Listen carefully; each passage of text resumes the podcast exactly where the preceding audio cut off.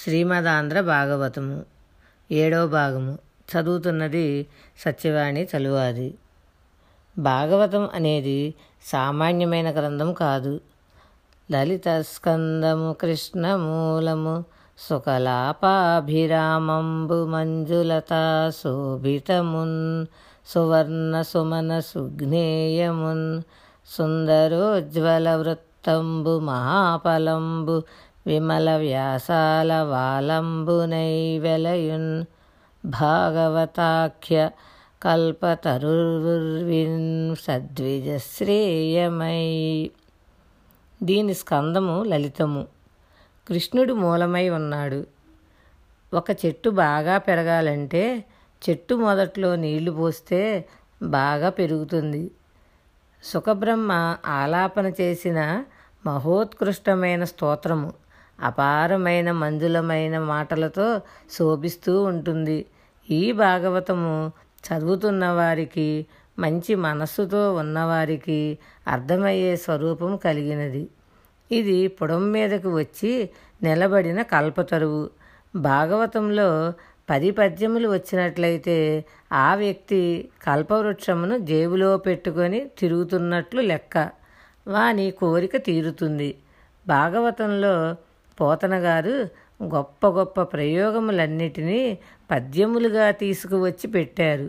అంత గొప్ప భాగవతమును సుఖబ్రహ్మ వివరణ చేశారు. వ్యాసభగవానుడు నైరాస్యమును పొందితే నారదుడు సాక్షాత్కరించి ఒక మాట చెప్పారు. వ్యాస, లోకంలో బోధ చెయ్యకపోయినా సరే ప్రజలు అందరికీ కూడా తెలిసిన విషయములు రెండు ఉన్నాయి. అవి అర్ధ కామములు. ఈ రెండింటి గురించి ప్రత్యేకంగా ఎవ్వరికీ చెప్పనక్కర్లేదు. అందరికీ డబ్బు దాచుకోవడం, డబ్బు సంపాదించుకోవడం తెలుసు. రూపాయి ఎలా సంపాదించాలనే తాపత్రయం మాత్రం చాలా గట్టిగా ఉంటుంది. సంస్కార బలం తక్కువగా ఉంటుంది. కలియుగంలో ఉండే వాళ్ళది అల్పాయుర్ధాయం. బుద్ధి బలం చూస్తే తక్కువ. ఎప్పుడూ అర్ధకామముల మందు మాత్రమే ప్రచోదనమై ఉంటుంది. ఇరవై రెండు ఇరవై మూడు ఏళ్ళు వచ్చేసరికి వానికి మీరు పెళ్లి చేయకపోతే వానికి పెళ్లి చేయలేదనే విషయమును తెలిసేలా చేస్తాడు. అమ్మ దగ్గరకు వచ్చి నా ఈడు వాడికి అప్పుడే కొడుకమ్మా అంటాడు. ఇది అమ్మా మీరు నా సంగతి పట్టించుకోవడం లేదని తల్లికి పరోక్షంగా చెప్పడమే. ఇంకా అశ్రద్ధ చేస్తే ఎప్పుడో ఒకరోజు పెళ్లి చేసుకొని మీ దగ్గరికి నమస్కారం పెట్టడానికి వస్తాడు. మానవుడు ఎప్పుడూ అర్ధకామములందు తిరుగుతూ ఉంటాడు. అర్ధకామములను గురించి ఎవరికీ ప్రత్యేకంగా బోధ చెయ్యనక్కర్లేదు. భగవత్ సంబంధమును గురించి, భక్తి గురించి మాత్రం బోధ చెయ్యాలి అని నారదుడు చెప్పడం కొనసాగించాడు. రోగం ఎక్కడ పుట్టింది అని శాస్త్రం అడిగితే అన్నంలోంచి పుట్టిందని చెప్పారు. డాక్టర్ గారు తినవద్దని చెప్పిన పదార్థములను తినడం ద్వారా మనిషి రోగమును పెంచుకుంటున్నాడు. తన రసనేంద్రియములను నిగ్రహించలేకపోవడం వలన అటువంటి స్థితి ఏర్పడి రోగం వస్తుందని తెలిసినా సరే, శరీరమే పోతుందని తెలిసినా సరే తినాలని కోరికను నిగ్రహించలేకపోయారు. ఈ బలహీనత కొన్ని కోట్ల జన్మల నుండి తరుముతున్నది. డబ్బు పిచ్చి, ఇంద్రియముల పిచ్చి అలా తరుముతూనే ఉన్నాయి. వాటికి వసులవుతూనే ఉన్నారు. అయినా సరే ఒక బురదలో పడిపోయిన వాడు బురద నీటిని తీసుకొని స్నానం చేస్తే వాడు శుద్ధి అయిపోడు. నీవు ఇంద్రియముల చేత తరమబడి కొన్ని కోట్ల జన్మలు ఎత్తి మరలా ఇంద్రియములకు సంబంధించిన సుఖములనే శరీరమునకు ఇస్తుంటే ఇక ఎప్పుడూ ఉత్తమగతులు పొందడం జరగదు. ఒంటికి పట్టిన బురద పోవాలి అంటే మంచినీటి స్నానం కావాలి. మంచినీటి స్నానం ప్రేమ ఉన్న అమ్మ చేయిస్తుంది. ఇక్కడ ప్రేమ ఉన్న అమ్మ స్వభావం కలవారు వ్యాసుడు. ఆయన చేయించాలి. అందుకని ఆయన భాగవతం ఇచ్చారు. నారదుడు, నువ్వు పాండవులు కౌరవులు ఎలా కొట్టుకున్నారో, వారికి రాజ్యములు ఎలా వచ్చాయో మున్నొక విషయములను గూర్చి వివరించి రాశావు. అవి అన్నీ ఇప్పటి ప్రజలకు చాలా బాగా తెలుసు.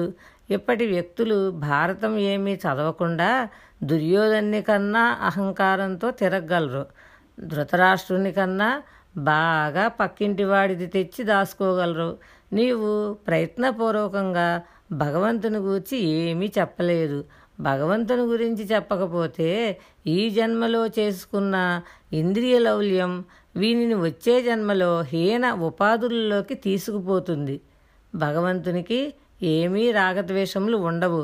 ఒక వ్యక్తికి కామం బాగా ఉండిపోయి ఆ వ్యక్తికి రాకూడని మాట ఒకటి వస్తూ ఉంటుంది. వార్ధక్యంబున మోహ మూర్ఖతలచే వాతాది రోగాలచే వ్యర్థంబై చెడు వాక్ ప్రవాహములచే వాత్సల్య చిత్తంబుచే అర్ధదానముచే మహాభ్రమతచే హాస్య ప్రసంగాలచే స్వార్థంబే పరమార్థమై చెడుదురీ స్వార్థ ప్రజల్ శంకరా. ఈ పద్యం శ్రీ శంకర శతకంలోనిది. కామం ఉండిపోతే పైకి చెప్పలేక డెబ్బై ఏళ్ళు వయస్సు వచ్చేసిన తర్వాత మంచి పంచె కట్టుకొని వస్తే తాతయ్య పెళ్ళికొడుకులా ఉన్నావు అని సరదాకి ఎవరైనా అంటే, అమ్మ అలా అనకూడదు, మిమ్మల్ని చూడగానే త్రివేణి సంగమంలో స్నానం చేసిన ఫలితం కనిపించే మంచి ఉపాసనా బలం పొందుతున్న వారిలా ఉన్నారు అను. అది నా శరీరమునకు సరిపోతుంది, ఇంకా నేను పెళ్ళికొడుకునేమిటమ్మా అని అనాలి. కానీ వాడు అలా అనడు. వాడు ఏమంటాడంటే, నాకు పిల్లనిచ్చేవాళ్ళు ఎవరు అంటాడు. అంటే వాడికి కడుపులో ఎంతో బాధ. ఎనభై ఏళ్ళు వచ్చినా వాళ్ళు అలా అన్నందుకు బాధపడడం లేదు. నిజంగా నేను పెళ్ళికొడుకులా ఉంటే సంబంధములు చూసి తాతగారు మీరు చేసుకోండని పిల్లని తెచ్చి పెళ్లి చేయవచ్చు కదా అని వీడికి కడుపులో బాధ. వృద్ధాప్యంలో ఒక విధమైన దూతతనం వచ్చి అంత్యమునందు వీడికి ఇంకా వ్యామోహం ఉండిపోతుంది. అప్పుడు శరీరంలో నుంచి నిరంతరం చీము స్రవించే వ్రణములు బయలుదేరతాయి. అందులోంచి క్రిములు బయటపడుతూ ఉంటాయి. అంత దూరంలో ఉండే ఇక్కడే పుల్లటి కంపు రావడం మొదలవుతుంది. ఎవరూ వాని దగ్గరకు వెళ్ళరు. ఎంతో బాధపడతాడు. అంత బాధపడ్డ తరువాత కామం పోతుంది.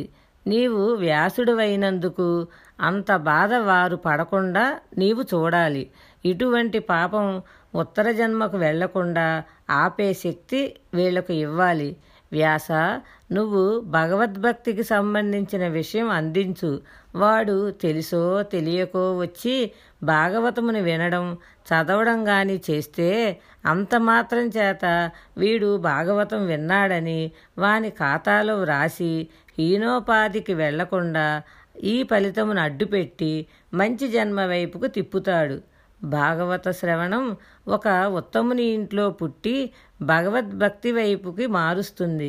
ఒక మంచి మాట చెప్పు. నీవు మరలా అర్ధకామముల గురించే మాట్లాడితే కావ్యమునకు ఏమీ ప్రయోజనం ఉండదు. హరినామ స్మృతి లేని కావ్యము వృధా. దానివలన ఏ విధమైన ఉపయోగము ఉండదు. హరినామ స్తుతి చేయు కావ్యము సువర్ణాంభోజ హంసావళి సురుచిభ్రాచితమైన మానస సరస్ఫూర్తిన్ వెలుంగొందు.